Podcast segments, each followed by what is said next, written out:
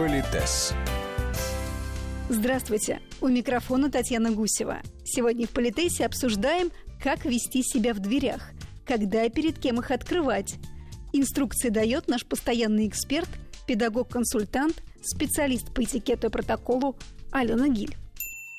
Насколько я знаю, еще недавно совсем многие правила этикета относительно того, кто открывает дверь, кто их удерживает, угу. кто проходит через них первым, ориентировались на пол и статус. Угу. Сегодня уже, мне кажется, правила четко практичные. Нет? Нет, вы знаете, есть то, что называется кросс-культурные особенности. В каждой стране есть свои национальные, религиозные, там вот сложившиеся традиции. Это одна история.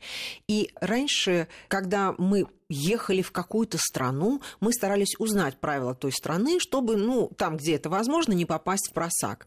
На сегодняшний день уже в каждой стране такое количество разных людей, разных культур, разных религий и так далее, то чтобы как-то между собой договориться, а не, знаете, стоять три часа у двери, все таки для этого существуют международные какие-то традиции и правила. И вот в, в ситуации такого общения, особенно делового или эм, на государственном дипломатическом уровне, то есть какие-то правила сложившиеся, да, чтобы люди вот не думали уже о кросс-культурных различиях, а делали бы как-то вот... Э, до автоматизма. Да, до автоматизма. Но с 36-й стороны здравый смысл никто не отменял. Все равно э, в своей стране мы не, не должны отказываться от тех традиций, которые существуют, если они абсолютно здравомысленны и не умерли. Общество меняется, конечно, какие-то традиции отпадают. Если помните, раньше было это правило, что первым куда-то в зону опасности идет мужчина, проверяя, все ли там хорошо. И это до сих пор сохранилось. То есть, если дверь прозрачная, да, видно, что там дальше. Если это общественное здание, или, например, там есть люди, мы их видим, если там стоит специальный швейцар, то понятно, что даму можно пропускать вперед. Если есть хоть тень сомнения, что там неизвестно, что... Ну да, например, в незнакомый да. подъезд заходишь. Да, совершенно верно. То тогда мужчина просто, неважно, куда там дверь открывается, да, он идет первым, чтобы вот э, проверить... Но у нас некоторые дамы, наоборот, притормаживают, чтобы дать возможность возможность мужчине да. открыть дверь. И правильно делают, абсолютно верно делают. То есть они дают понять, что они нисколько не сомневаются в том, что э, мужчина по праву большого и сильного откроет им дверь. Так что это абсолютно правильно с моей экспертной точки зрения. Другой вопрос, что э, есть то, что называется здравый смысл.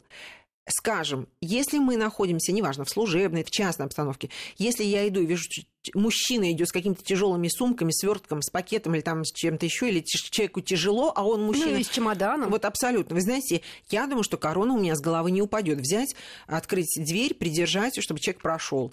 Повторюсь, в данном случае здравый смысл никто не отменял. И я к этому все время всех призываю. Но анализировать нужно очень-очень быстро. И в этой связи я еще раз призываю к тому, что чем больше вы знаете правил, тем быстрее вы ориентируетесь, и у вас есть возможность оказаться в достойной ситуации, да, достойно отреагировать. Иногда я встречаю такое мнение. Если вы женщина, ни в коем случае не открывайте дверь. Дождитесь, когда, значит, мужчина вам ее откроет.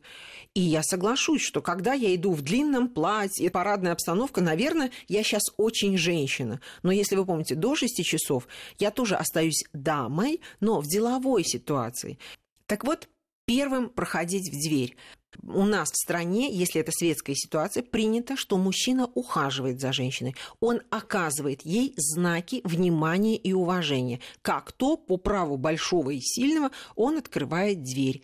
Все. Если, например, давайте мы возьмем так, дверь открывается на себя.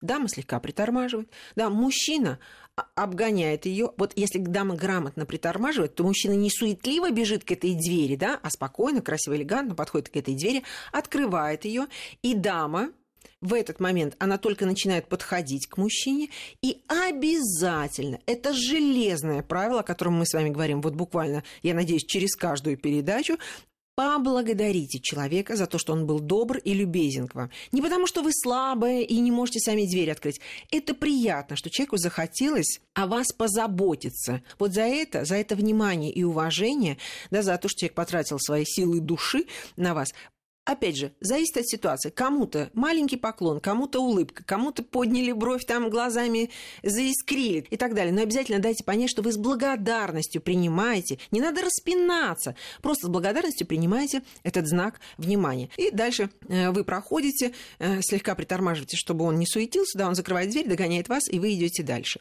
Вы удивитесь, то же самое правило будет работать, если идет человек впереди, он видит, что идет человек, который несет что-то тяжелое, или человек очень медленно, например, ну, очень пожилой человек, ему трудно двигаться, просто пожилой человек, э, нуждающийся в вашей помощи, инвалид э, и так далее. Гендер здесь нет, здесь работает здравый смысл, куда бы дверь не открывался. Если дверь открывается от себя, берем ситуацию мужчина-женщина дама начинает притормаживать, мужчина, ну, слегка опережает ее, и если дверь открывается от себя, он открывает эту дверь, проходит первым, не поворачиваясь спиной, придерживая ее рукой, ждет, когда вы пройдете мимо, поблагодарив его, естественно. Опять же, мы слегка притормаживаем дамы, пройдя в дверь, чтобы мужчина успел закрыть дверь, да, и, собственно, мы с ним идем дальше. Все абсолютно нормально. Но, например, если вы идете с гостем, с гостем мы обычно идем или рядом, или если я не хозяйка, иду со своим гостем, а просто сопровождаю какое-то лицо, то когда мы подходим к двери, чтобы человек тоже мог сориентироваться, это, знаете, это вот буквально полушепотом таком, извините, и быстрее иду, то есть, чтобы он был готов к тому, что я сейчас меняю модель движения, да, я быстро иду вперед, опять же, открываю дверь, пропускаю его, в общем, принцип тот же самый.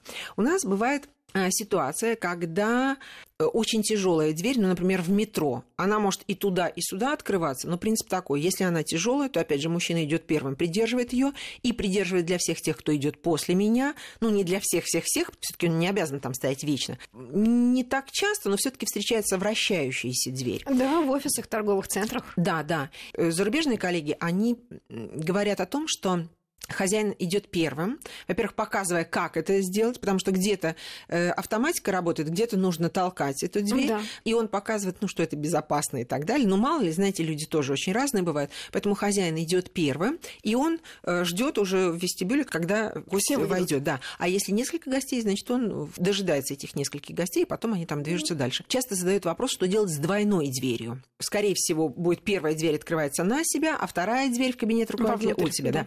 Значит, правило такое, это зависит от того, э, какая у вас договоренность с руководителем. Ну, например, Татьяна, вы мой руководитель.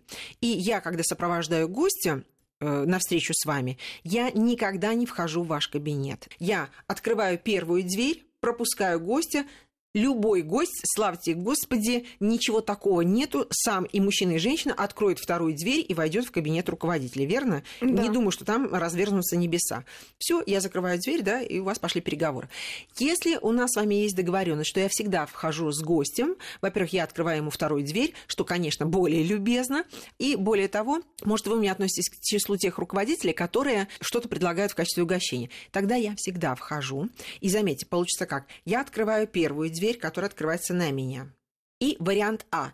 Я открываю дверь на себя, я начинаю идти, чтобы проходить в этот небольшой тамбур, чтобы открыть вторую дверь, а в это время гость перехватывает уже открытую дверь, я открываю вторую дверь, придерживаю ее, гость входит в кабинет руководителя, я остаюсь позади него, я секунду задерживаюсь, и руководитель мне говорит, допустим, вы, Татьяна, говорите, Алена Викторовна, будьте добры, там, нам две чашки кофе, все, я закрываю все двери и ухожу. В общем-то, все достаточно просто. Ну, и я напоминаю, что если сталкиваются у дверей старший по статусу и младший по статусу, да. Э, деловое правило я хотела бы сделать акцент на том, что мне, как эксперту, кажется оно очень здравомысленным, потому что так выстраиваются лояльные отношения. Например, вы, Татьяна, руководитель, я сотрудник, и мы обе идем на работу там к 9 часам утра. Мы сталкиваемся с вами в дверях. Обычно считается так, что преимущество у старшего по возрасту, старшего по статусу и у дамы, если нет других субординационных ситуаций. Мы с вами столкнулись. Я То сотрудник. Подчиненный должен пропустить, как бы пропустить, да, э, пропустить начальника. руководителя, конечно. Вот. И, естественно, мы сталкиваемся, я, ну, так слегка отступая, показываю, что прошу вас. А вы говорите, нет-нет, прошу вас. Вот что важно? Во-первых, я свой долг приличного человека вы, выполнила, Татьяна, и вы про себя сказали, хороший сотрудник, грамотный профессионал, статусный персонаж, человек знает правила игры. Но если я опоздаю на 5 минут, мне, руководителю, ничего не будет, а Алене Викторовне будет, да, ну там снимут премию или будет какое-то замечание, если она опоздает на работу. Поэтому вы говорите, нет, прошу вас. И вот есть такое правило. Я оказала своему руководителю уважение. Если он пожелал, в свою очередь, выказать мне уважение и расположение, пропустив меня первую, то не надо с ним припираться, бодаться, уговаривать, да. Нужно с благодарностью принять этот знак внимания со стороны старшего по статусу, поблагодарить и пройти в дверь. Более того, Татьяна, я всегда говорю своим слушателям, что у вас корона с головы не упала, но зато лояльность Татьяна, да, вам обеспечена. Я подумаю, да, она, конечно, бывает сурова, но справедлива, но то, что классный профессионал, и там, где нужно, всегда оказывает знак уважения. И это всегда приятно. Политес.